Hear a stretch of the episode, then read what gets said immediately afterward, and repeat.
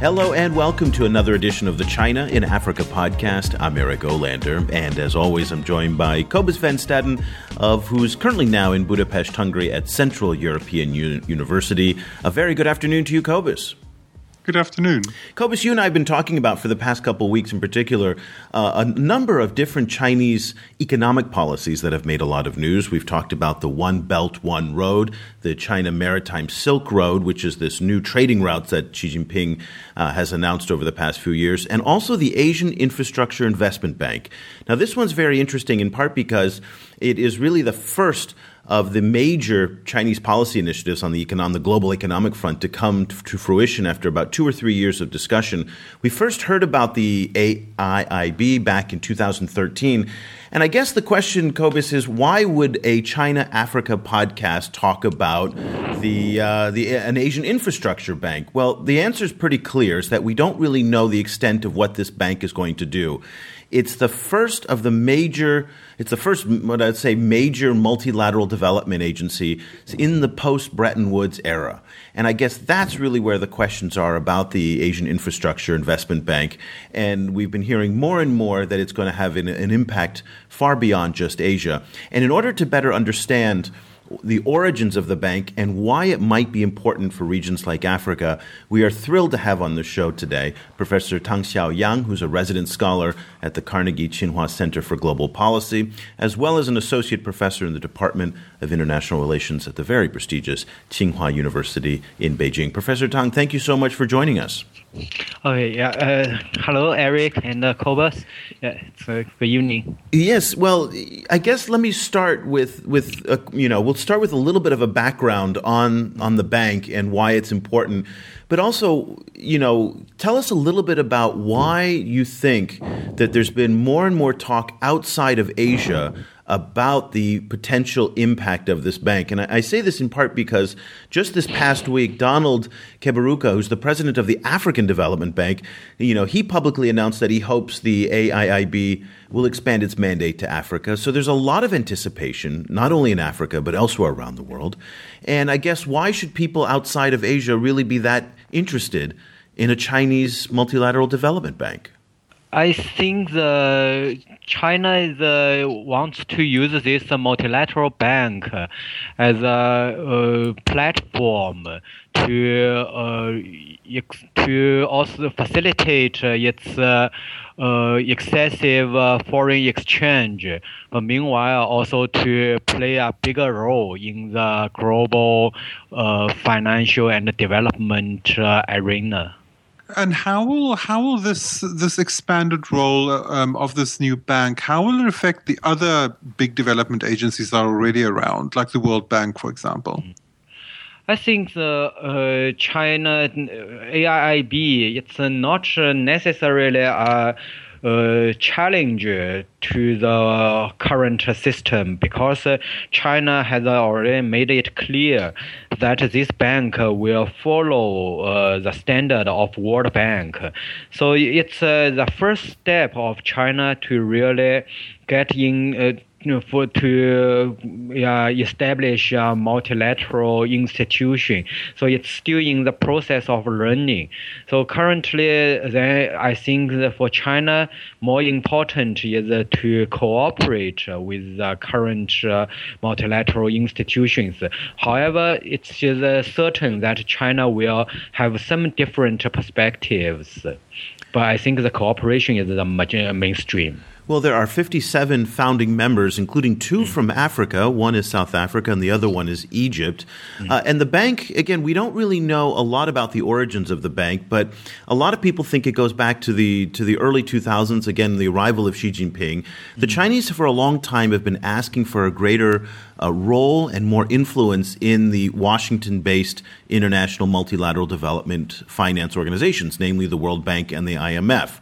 Uh, President U- U.S. President Barack Obama he agreed to some extent, so he put forward to Congress uh, a bill to increase the share of votes for China in the IMF uh, up to six percent.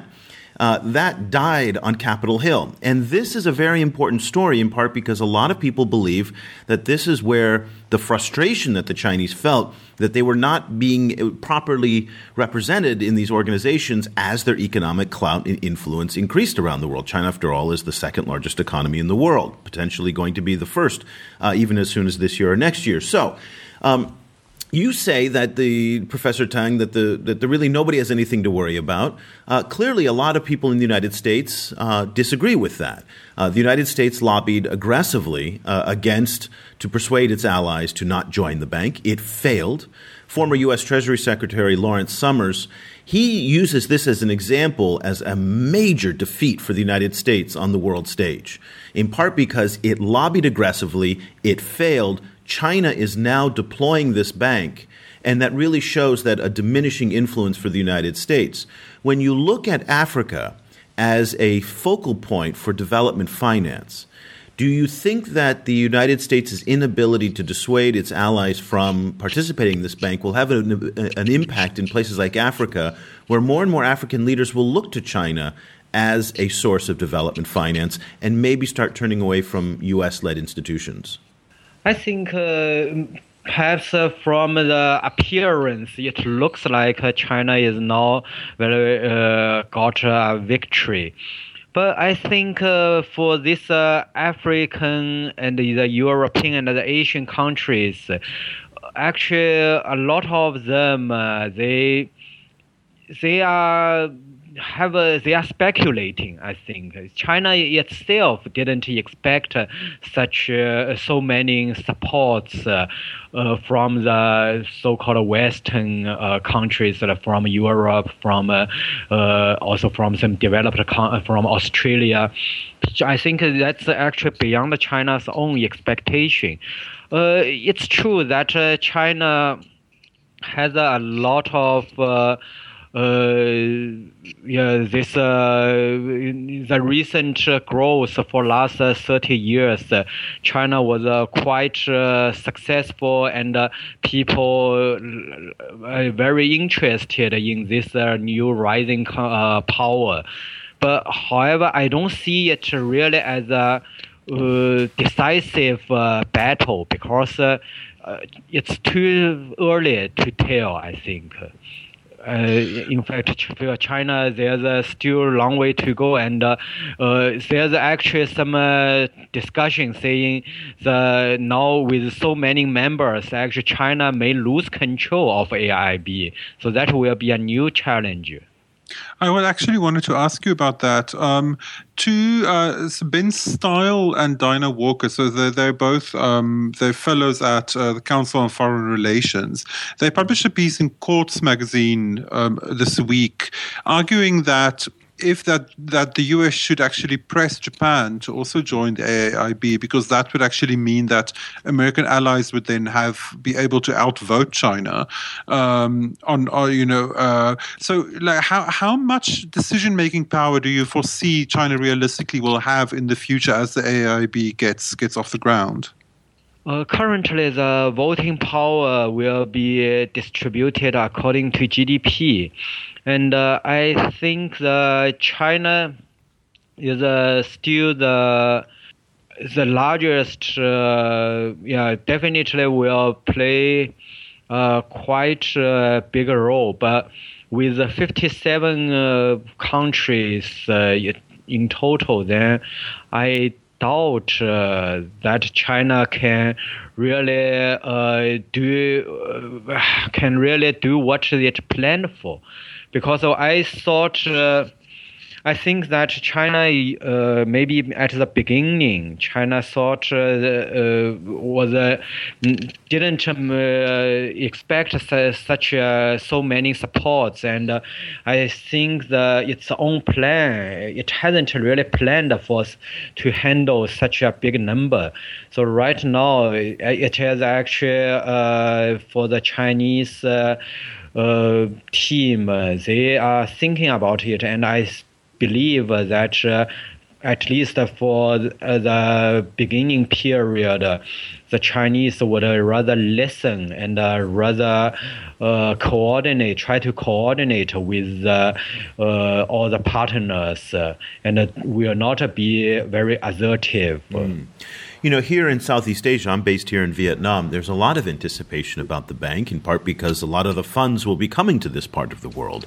So I was kind of surprised when I saw, you know, the article about Donald Kaberuka of the African Development Bank, hoping that the AIIB will eventually make it to Africa. Based on your research and your understanding of the bank's mission, will it ever extend beyond Asia, or will the focus remain solely on well, Asia, as it's named after an Asian infrastructure bank. Mm-hmm. Yeah, I think the priority will be projects in uh, Asia. Uh, that's uh, uh yeah, it's uh, implied by its name. But with uh, this infrastructures connecting Asia, it will also to some extent uh, uh, be related to neighboring region like the uh, Africa or some of the East Europe. It's actually also in line with this one belt one road strategy. So I think it these uh, peripheral regions will be affected, but they won't be the focus. Um, one thing that I was wondering about actually is what, what, how does this relate to the BRICS Bank? Um, you know, the, the, the propounded BRICS Bank that, that, that people people were very excited about a year or two ago. Um, I had assumed that the BRICS Bank had basically disappeared um, because I hadn't heard anything about it for a while. But now that um, China's Foreign Minister Wang Yi, when he was he was in South Africa about mm. a week ago, suddenly the BRICS Bank was back on the agenda. I was wondering, like, mm. wh- how does this bank relate to the BRICS Bank, and is this the, the beginning of of uh, uh, you know might there be even more Chinese based kind of mm. development banks in the future?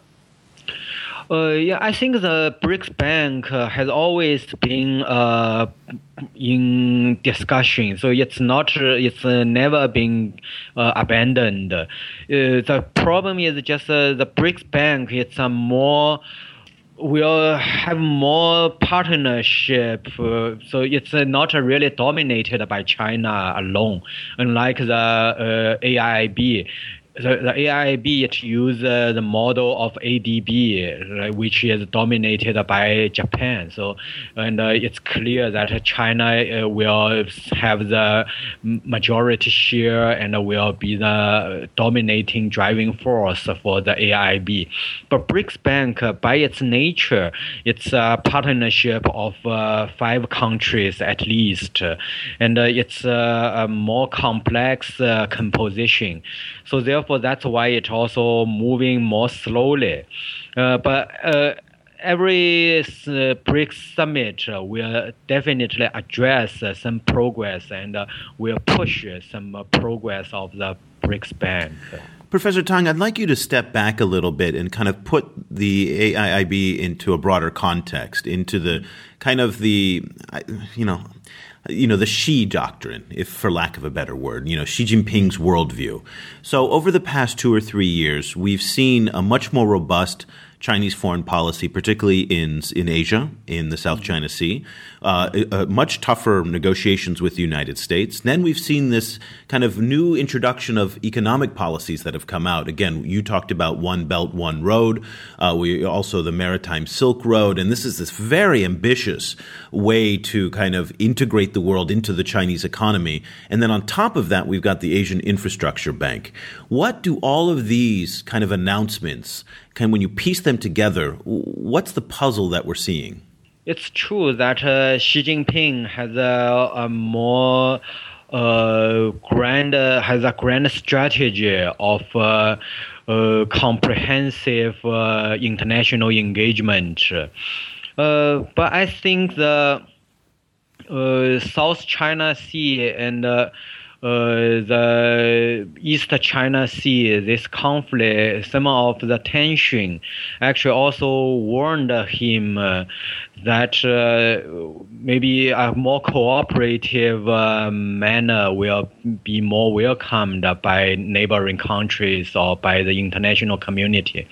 So I think the uh, one belt, one road, uh, it's a little different uh, from this uh, South China Sea and East China Sea the like dispute, uh, territory dispute uh, during last two years, because this uh, one belt one road, it's actually something um, which is uh, a China specialty for about uh, one or two decades, namely to uh, engage with developing countries through economic engagement, through economic cooperation and investment. And I think developing countries Uh, like this uh, uh, approach. So, and yeah, and uh, based on this, I think China then uh, will play a more important role in this uh, multilateral institution. That's actually uh, upgrade of this uh, economic uh, statecraft. So not only just uh, giving loans uh, and investment, but now also to really contribute something to the global economic governance. So I think the so first, yeah, to in short, first this one belt one road, it's a little different from the territory disputes during during last two years. And second, uh, I think the AIIB, it uh, actually uh, will work together with this one belt one road and will be uh, upgrading of the China's uh, traditional uh, economic statecraft. Um, drawing on that that point, um, do you also see that this is does this uh, mean uh, China might be shifting away slightly from buying so much American debt, and that you know kind of the world, the rest of the world can can hope that some of that investment would rather turn into more infrastructure, or am I being overly optimistic? Um, I think um, your uh, your observation is justified. So, indeed, uh, the reason for establishing this bank uh, it's partly because of the excessive foreign exchange, and China wants to uh, put it into a better usage rather than just buying debts. Yeah. yeah. Well, it, no matter what it is, we don't. In- have a full understanding of what the Asian Infrastructure Investment Bank is going to be. But we, what we do know, though, is that major tectonic shifts are happening, at least in the development finance space, but also, uh, I will argue, geopolitically, uh, you know, around the world. And, and really, these, these announcements coming out of Beijing for the One Belt, One Road, the Maritime Silk Road, and also the Asian Infrastructure Bank are really part of these tectonic shifts that we're seeing. Uh, Professor Tang, thank you so much for joining us. We really appreciate you, especially because you stayed up up so late uh, to, to join us on the show. Uh, Professor Tang Xiaoyang is a resident scholar at the Carnegie Tsinghua Center for Global Policy, and as well as being an associate professor in the Department of International Relations at Tsinghua University. Thank you so much for joining us. We really appreciate it. Okay, you are welcome. Uh, and, and Cobus, if people want to stay on top of uh, what you're reading and writing these days, now that you're in Budapest, what can uh, where can people follow you? They'll see me on our Facebook page. That's facebook.com slash China Africa Project. And we update almost 24 hours a day. Um, and also, I'm on Twitter at Stadenesque. That's S T A D E N E S Q U E. And you can find me on Twitter as well. I'm at EOLander, E O L A N D E R tweeting the top China and Africa headlines almost every day. Also, want to put your attention to our new email newsletter. Uh, every Monday, it goes out with the top stories, uh, about five or six of the top headlines uh, from the world of China Africa studies. Plus, we put some academic articles, and a podcast or two goes in there as well. So you can sign up on our webpage at ChinaAfricaProject.com. And of course, if you want to follow this podcast, just head over to iTunes, subscribe right there, and leave us a comment. Uh, we'd love to hear from you on what you think of the show. Well, we'll be back again very soon with another edition of the China in Africa podcast. Thank you so much for listening.